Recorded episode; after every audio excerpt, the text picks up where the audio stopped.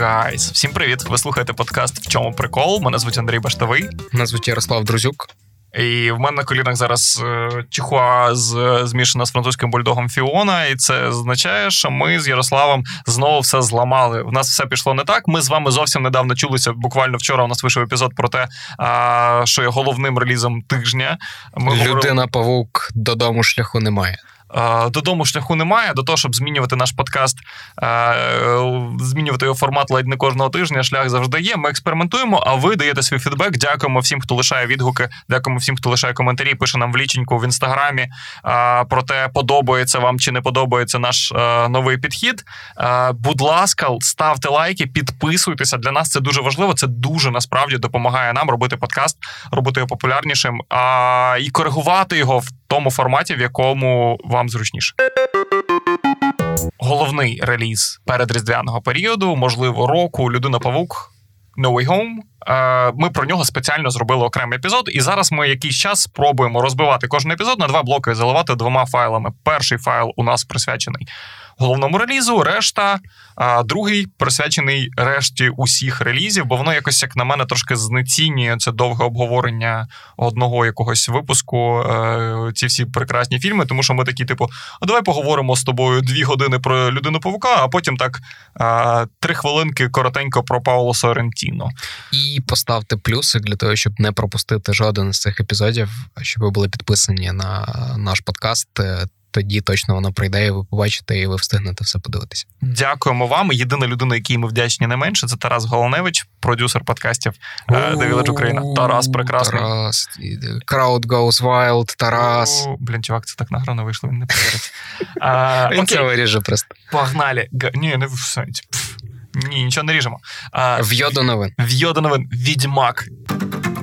Що ти думаєш про відьмака? Просто в мене дуже суперечливе враження від першого сезону. Ти такий банальний Ярослав. І за... як усі. І загалом, загалом. Е... Мені здається, що це більше спроба, знаєш, як позначити територію, е, ніж спроба зробити хороший серіал. Я я поясню, що я хочу зробити. Не так багато великих е, фентезі саг е, з зібраними фанбазами і з хорошим матеріалом. Володаря Перснів купив Amazon, Amazon купив навіть Wheel of Time, який вийшов кілька тижнів тому. Це Мають спроба за що купувати. Це спроба Netflix, як на мене, застовбити за собою територію цього величезного фентезі всесвіту Анджея Сапковського, польського письменника. Це справді дуже крутий світ, в якому є дуже багато всього, навіть за межами Геральта, який власне відьмак. Е- великий, реалістичний на противагу тому ж володарю перснів е, з сексом, кров'ю, якимись більш серйозними темами. Хоча, блін, що може бути серйозніше, ніж е, володар Сексу власне, в, в цьому на, на щастя. володарі перснів, на щастя, не було. Так. Як в СРСР. А, Але але сам відьмак, перший сезон, е, я його не зрозумів. Зараз ми говоримо про окей, ми зараз, якщо ви почуєте хейт і зараз е, збиратимете наточити ножа та пройти нас з Ярославом тут різати, ми критикуємо лише серіал. Наточити зараз. меча. Меча. Або двох, двох, два мечі за спини. Чи дворучного меча. Або дворучного меча. Е, видно, хто на PlayStation проходив е, третю частину е, дикого, дике полювання. Так от. Є контекст, та є книжка, яку не можна ігнорувати, яка є абсолютно культовою в межах жанру. Книжки. Є е, окей, а є культовий серіал, старючий, mm-hmm. який все одно е, олди пам'ятають, на якому який постійно крутили в дитинстві. Я не пам'ятаю, щоб щось крутіше за нього показували в дитинстві. Мій улюблений серіал з монашками, до речі. Я боюсь тебе, Ярослава. Ти страшна людина. Там була еротична сцена з монашками. Просто. І тут.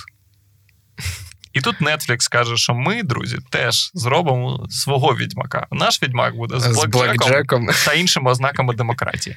А, Є гейм серія. Нагадаю, теж не менш культова, ніж серіал. Яка якраз е, актуалізувала цей всесвіт, дала йому друге дихання. І в, в моєму світі зрозуміло існує відьмак Wild Hunt угу. з двома доповненнями прекрасними, цікавими, фанатськими, трошки кумедними, особливо з запорізькими козаками. А, І це теж там значна частина всесвіту. Про це теж не варто забувати, особливо людям, які вирішують на Нетфліксі зробити серіал Відьмак. Тому що кожен, хто буде дивитися серіал Відьмак на Нетфліксі, буде пам'ятати книжку, старючий серіал, ігри. І нікуди від цього не подітися, хейту не могло не бути. Насправді хейту було так багато, коли серіал вийшов, що коли я його дивився, я такий подумав: хм, насправді не так погано, як я очікував, бачачи всі ці гнівні відгуки людей, які е, отримали не те, чого вони хотіли. Але чи могло бути інакше? Ні. Ну тому що перерва між старим серіалом і новим величезна, очікувань багато. Я тобі скажу, що більшість людей не дивилися старий серіал, очевидно. Е, і це окей, взагалі є гра, і є серіал, який стилістично супернуарний серіал, і не така вже нуарна гра, насправді. Ну і серіал все таки найближчий саме до третього відьмака. Е, Я грав і в перший, і в другий відьмак. Мені, якщо чесно, за е, масштабом і за таким не знаю політичним підходом до великих баталій, великих військ, мені друга частина подобається більше. При тому, що третій відьмак це велика гра з зразковим е, великим відкритим світом. Типу, я все-таки не знаю, хотів би, можливо, побачити інші аспекти історії е, континенту загалом. Окей, чи є це повноцінною лінійкою? От серія серіал про відьмака, який виходить на Нетфліксі, це фан-сервіс для людей, які а, просто живуть е, цим світом, які його обожнюють, які дуже тепло до нього ставляться. Тільки чи це, на твою думку, і е, якийсь самобутній окремий продукт який існує поза контекстом всього попереднього, що до нього було. Ну мені здається, головний аргумент е, на користь того, що це окремий продукт, все таки, і це частина хейту, яку я не поділяв. Е, це кастинг Генрі Кавіла. Мені здається, що це хороше рішення. Він класний відьмак, він класно відіграє таку і відстороненість, і крутість е, Геральта. Е, і мені здається, що якраз він робить цей серіал чимось більшим, ніж просто знаєш, нам треба зробити серіал за відомим всесвітом. Мені мені сподобався цей персонаж в його виконанні. Там звичайно, ну, типу, звичайно, Генрі Кавіл це не, не класичний театральний актор, але те, що від нього вимагається, він цьому в цьому серіалі дає. Я би хотів, щоб на його місці був Джуд Лоу, але. Джуд Лоу. Деніел Дей Льюіс. Окей. Е, але з іншого боку, що лишається в відьмаку? Чесно кажучи, в серіалі мені якраз цього трохи замало. Лишається ця вся містика східноєвропейська, все-таки, і вона. Саме східноєвропейська, це от якраз визначальна риса Сапковського. Чим мене і купують, наприклад, ті самі американські боги, де багато забутої містики Східної Європи, якої дуже не вистачає на все одно скочення всього міфічного світу до грецьких богів, скандинавських богів, з Або... намаганням інтегрувати когось е, когось ще для того, щоб бути репрезентативнішими. От мені якраз цієї старої доброї, е, старих добрих східноєвропейських богів і монстрів не вистачало. Ну, Тут це на, є на противагу такому, знаєш, класичному фентезі, який без прив'язки до конкретної країни, але ти в принципі розумієш, це там, типу, якісь якась Західна Європа, просто з драконами і, і ще комусь. Тут е, зрозуміло, що це. Фентезі, як це було б на території там не знаю Польщі, Балкан, е, Східної Європи загалом. Це пре окей. А, За підсумками першого сезону, чого ти очікуєш від сезону другого, який от щойно вийшов на Netflix? Я очікую, що буде менше епізодів філерів. Е, буде біль... Поясни, будь ласка, що таке філери, е, тому що е, деякі слухачі цього подкасту, наприклад, я не знаю. Сцени епізод, де нічого не відбувається, Типа, просто тому, що в Netflix є 10 епізодів ага. на на сезон, і їм треба їх якось забити. Там були були гарні прояви цього, було багато е, сцен. Е, епізодів, які давали багато. Е, до типу створення враження, що це реальний світ. Тобі показували різні е, частини континенту, тобі показували різних персонажів. В певний момент, можливо, оця от гра з різними паралельними часовими лініями, переміщеннями в просторі, можливо, вони в ньому загралися, і ми всі трохи в цьому заплуталися. Е, З іншого боку, теж хотілося б, щоб оцих крутих, реально класно поставлених видовищних сцен із боями на мечах, щоб їх було ще більше. І щоб батальні сцени вони не виглядали е, настільки дешевими. Як тактовно ти вмієш критикувати. Це перший а, перший епізод е, подкасту в чому прикол, в якому Ярослав розвалює серіали, а я такий, то ні, ну справді не так ну, це погано. При цьому, типу, я чекаю на другий сезон. Е, мені цікаво, що вони придумають. Я сподіваюся, їм дадуть більший бюджет. Е, І мені здається, що це все одно історія така вдовго. Вони будуть довго качати цю тему. Це один з, мабуть, з головних IP, е, які зараз є в Netflix. Вони дуже раді, що вони просто застовпили за собою це право. І, типу, думаю, відьмака ми будемо дивитися ще довго. Буде як Supernatural. На восьмому сезоні ми запідозримо щось не так. Я знаю, що в мене точно буде одна проблема з другим сезоном, яка і була з першим. Я коли дивився, не пам'ятав. Це було в попередній серії, чи це таку місію проходив? Ну, це це, це, це проблема прямо в певний момент стає. Е, І цікаво, як вони будуть це продовжувати в другому сезоні. Окей, guys, рухаємося далі. Дякую вам, що слухаєте наш подкастичок. Друзі, ще одна цікава прем'єра е, цього тижня. Серіал називається Станція номер 11 або 11 станція. Е, це серіал про не знаю, чи, чи вам буде просто це уявити е, про світ пандемії, де помирає дуже багато людей, е, де люди живуть фактично в такому постапокаліпсисі через одну з мутацій грипу, е, і вони намагаються якось жити Ніколи такого в світі не було, після абсолютно невідома історія. Після великої хвороби. Це цікаво, як це буде сприйматися в пандемійному, мабуть, ще не постпандемійному світі. Хоча книжка оригінальна вийшла ще в 2014 році. Тут цікавий підхід е, і загалом е, підхід до матеріалу. Е, його робить сценарист, який відповідав за серіал Маніяк, який виходив на Нетфліксі з Емою Стоун і Джоною Хілом. А знімає його режисер Хіро Мураї. Це один, мабуть, з найцікавіших молодих режисерів, які працюють зараз серіалами. Він знімав всю Атланту Дональда Гловера. Тобто тут буде дуже багато круто поставлених, стилізованих, ні на що не схожих сцен. А, І просто на рівні от підходу до світу а, цей світ постпандемійний, е, пост. Е, е, апокаліптичний, його показують через трупу акторів, які подорожують цим розбитими дорогами штатів і намагаються якось підбадьорити людей, там останніх, які вижили. Цікаво, як це буде. Перші рецензії дуже позитивні. Е, це ні на що не схоже. І там е, найбільше порівняння із серіалом, який називається Залишені. Е, Деймона Лінделофа. Цікаво, як будуть обігруватися от ці от стилістичні структурні елементи в цьому серіалі. Далі у нас серіал Elite Short Stories називається про е, long distance relationships, як пишуть на Нетфліксі, про е, стосунки на відстані між е, дівчинкою, яка в Нью-Йорку, і хлопчиком, який в Іспанії. Ну, Тут тут треба проговорити. Яким чином він у нас лишився тут? Це тільки тому, що він іспанський, чи чому він у нас в нашому графіку? Він, до речі, еліт це такий хіт, який досить часто потрапляє і в український топ Нетфлікса. Він цікавий, бо це такий погляд на.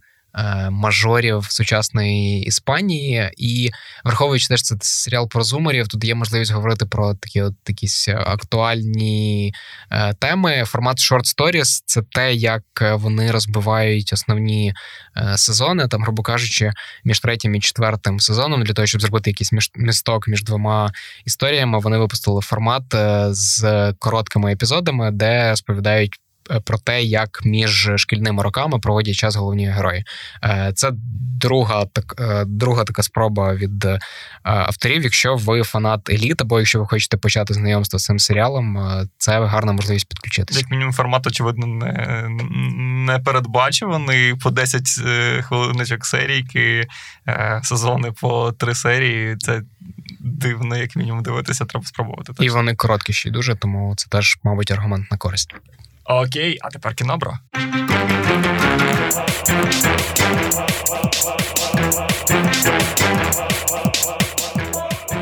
Головний реліз для людей, які не переварюють взагалі супергеройські фільми. Ви цього тижня в кінотеатр не йдете. Ви залишаєтеся вдома, вмикаєте Netflix і дивитеся новий фільм Паула Соррентіно. Тому що він про великого. Е, Пауло Сорентіно не, не не, хоче розмінюватися останнім часом на якихось дрібних персонажиків. Е, то папу римською йому подаває е, в серіалі Новий папа, то тут він бере великого Марадону і і Це... робить стрічку, яка називається Рука Бога. Ти ти ти, ти цікаво підійшов до цього, бо це справді серіал про великого, але це не так про Марадону, як про самого Сорентіно. Е, е, Сорентіно, після того, як зняв головні свої фільми і серіали, це Велика краса, за яку він отримав Оскар, це молодий новий папа е, з Ватиканом. Він він знімав це все в Римі. Рука Бога це повернення додому для нього в багатьох сенсах. Це спроба рефлекс... До справжньої піци в Неаполі. До, до найкращої піци в світі. Це спроба рефлексувати своє дитинство і підліткові роки. Знімає фільм про Неаполь 80-х часів свого свого дитинства підліткових років, де всі обожнюють Дієго Марадону, е, де Гамора керує фактично світом, е, яке там страждає від проблеми сміття, забруднення. Але це така красива історія про е, період становлення режисера і те, як він власне приходить е, до кіно. Е, фільм показували вперше в Каннах. Е, його всі хвалять. Це точно найкраща робота Сарантіно в кіно за кілька років, тому що фільм Лора, який він випустив до цього про Сільве Берлусконі, був відверто такий собі. Тому тому ти його не включив в згадках про стрічки найкраще Сарантіно в наших з тобою замітках. Ну він він мені навіть типу десь сподобався, але це була це був той випадок, коли сатира, мені здається, зайшла занадто далеко. І плюс Сільва Берлсконі це настільки сатиричний сам по собі персонаж, що з нього дивно якось навіть сміятися. Типу, це чувак, який влаштовує оргії, е, будучи прем'єр-міністром Італії. Е, і і сміятися з нього, якось типу критикувати навіть дивно. Він сам себе критикує найкраще. До речі, жанр, в якому вже дорослі великі майстри осмислюють себе в дитинстві, і те якось з теплом згадують, як вони виростали. Це один із улюблених моїх жанрів. Якщо ви любите подивитися за цими трошки ностальгічними форматами, дуже раджу почитати Орхана Памука Стамбул про його юні роки, як він там виростав, про контекст його міста, про його спогади. От такі дуже теплі речі, які можуть озвучувати, які можуть дозволити собі озвучувати, і які наскільки осмислено і насичено можуть переказувати лише люди, які вже в віці. Мали час подумати. І я чомусь очікую від руки Бога саме такого у Сарантіна. А є ще один спосіб е, говорити про справжній досвід в кіно.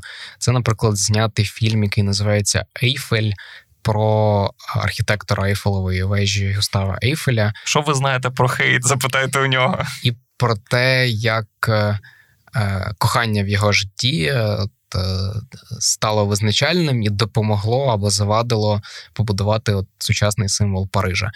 З цікавого там у головній жіночій ролі Ема Макі, яку ви пам'ятаєте з сексосвіти.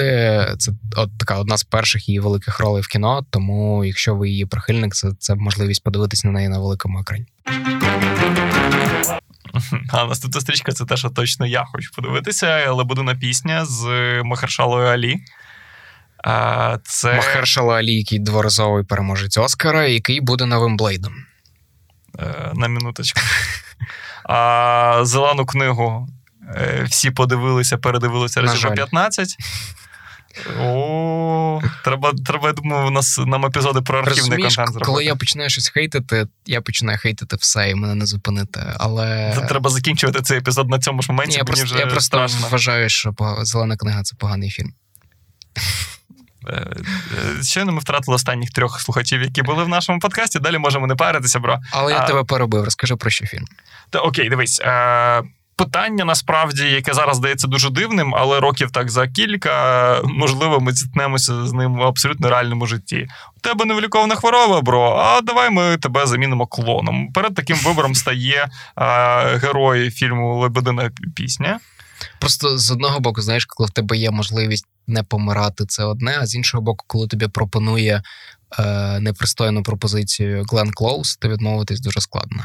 Е, Це фільм е, так про, е, про чоловіка з невиліковною хворобою, якому є можливість, ніби як е, залишитися в цьому світі, але він втратив всі спогади. І він не зможе далі взаємодіяти зі своїми рідними. І це якби про дилему чи готові ми продовжувати жити вічно, якщо ми не будемо тим, ким ми були до цього? Дилема рівня останнього спайдермена, bro. Блін, то в принципі так і є. Взагалі, без дилем наступний фільм, е, який називається Фугу дива Рифу. Е, це фільм, мені здається, який Netflix зробив спеціально для аудиторії, яку минулого року зібрав на іншому документальному фільмі, який називався Мій вчитель восьминіг. І ти дві години сидиш і дивишся, як е, проводить буденне життя восьминіг в дуже красивому оточенні великого коралового рифу. Е, це історія про типу схоже зі схожим підходом, але тут обрали такого ключового персонажа рибку фугу, і вони стежать за однією рибкою, знімають її на камери, які коштують, мабуть, мільйони доларів, і виглядає це супер красиво. Але перед тим як дивитися фільми, чи то про Ярославого вчителя восьминога, чи то про великий риф е, і рибку фугу. я дуже раджу вам подивитися спочатку стрічку, яка називається Сіспірасі, і потім е, це дозволить вам дивитися абсолютно в іншому контексті. І вся ця краса буде сприйматися абсолютно інакше в контексті е, риболовецьких організацій, величезних транснаціональних корпорацій, які то все нищать, забруднюють пластиком. А нас переконують, що це все ваша трубочка, яку ви в кав'ярні виконали викинули.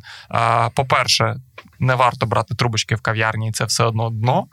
Е, але і Тому не варто видавати черепах. Та і не варто видавати цю трубочку як основну причину забруднення пластиком океану. ПМ. Е, от е, дива рифу, фугу називається стрічка. Дивіться на Нетфліксі, буде дуже круто.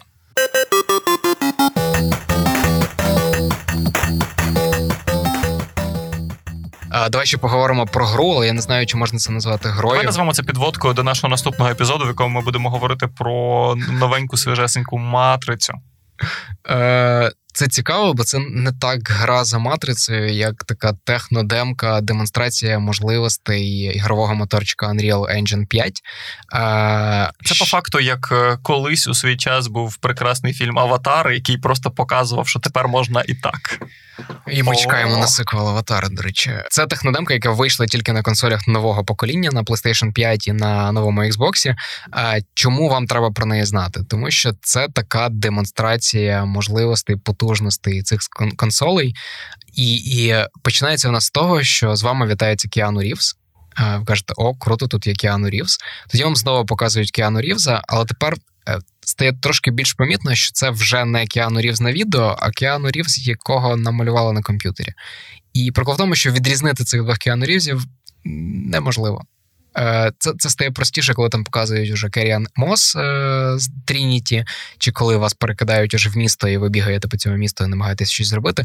А, Але в моменті е, з Кіану Рівзом ти думаєш, блін, технології реально вже дійшли до такого рівня можливостей, і це реально можна інтегрувати фактично в будь-яку гру. Я насправді рідко там, знаєш, виявляю якесь захоплення сучасними технологіями, але це був якраз той випадок, коли ти коли ти не віриш просто своїм очам. А не вірити своїм очам, ми будемо разом з вами в наступному епізоді е, подкасту В чому прикол. Дякуємо, що лишаєте свої відгуки. А з вами був Ярослав Друзюк і Андрій Баштовий. Е, наступного разу почуємося з вами. Будемо говорити про матрицю. Кіану Рів знову до нас повернеться. Чувак, ти розумієш, що за останні 15 хвилин мені дуже некомфортно з тобою спілкуватися, тому що Фіона не просто спить у мене на руках, вона хропе. Вона реально хропе. Я сподіваюся, це буде чути по, по звуку. Дякуємо вам. Почуємось наступного тижня.